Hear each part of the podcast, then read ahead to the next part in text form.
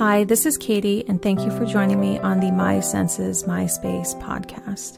And today I wanted to talk about the sense of excitement. And this can kind of feel very similar to feeling very stressed or anxious or in an unsafe place. Your body can mix up those signals a bit. Um, and sometimes we can be like ready to give a speech in front of a crowd or ready to join a group that you may have never met before or just tried a new skill that you've never had before.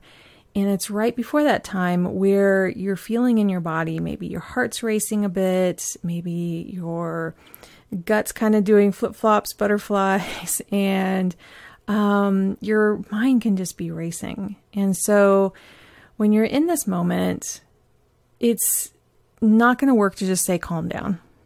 like, it's not really helped anyone to just say, just calm down, right? I think we can kind of all agree on there. We can take a deep breath um, to help regulate. We can ask for help. Um, we can see if there's someone nearby that um, maybe we you could go in together, or you can try something together, or just ask like what's going on if you just need some more information. But you can also kind of look at it as like maybe I just am excited about this moment because that moment you've been planning for a while. That moment was an idea maybe three weeks ago.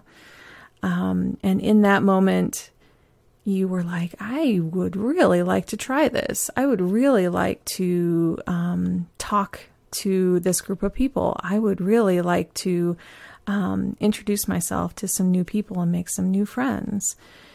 And in that moment, a lot of things has have happened after that, right? From that moment until the moment it's happening, you may have kind of tried to think about, well, how is this going to happen? What's going to happen next? But there's excitement that's been built up. Um, whenever we put something on our calendar or plan something that's coming up, there can be just first this sense of anchoring, right? Like sometimes when you haven't planned anything, you feel a little lost. If you have like a week or so that just I don't know what I'm doing with my time. I don't know.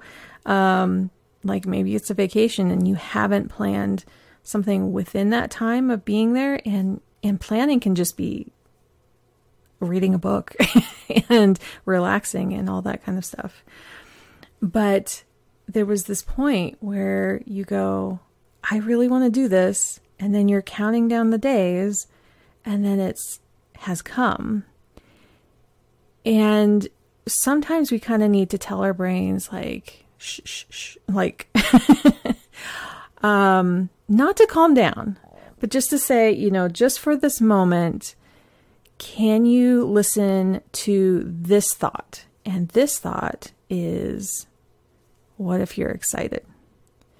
Like you just need to quiet just a quick moment to go maybe this is all excitement and I'm safe and this will be a really good thing. And in that moment, your whole body can kind of go, wait, instead of fear, I might shift this over to joy. And that's what the two sides of it are, right? Like excitement is all leading to joy, and um, anxiousness and worry and um, just stress will lead is coming from fear.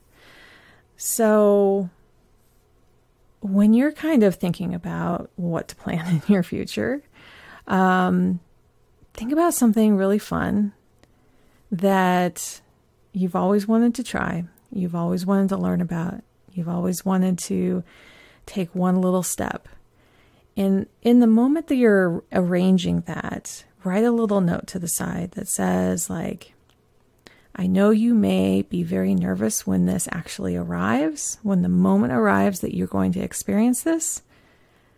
But just take a pause, listen to yourself, read the note again, whatever it is. Um, make a sticky note for yourself, record a little audio thing, whatever it is, and say, You're excited to be here. And this is going to be awesome. So, I hope that helps a little bit. Um, I would love to hear what you're excited about. You're welcome to email me. And uh, until next time, thank you for joining me on the My Senses, My Space podcast.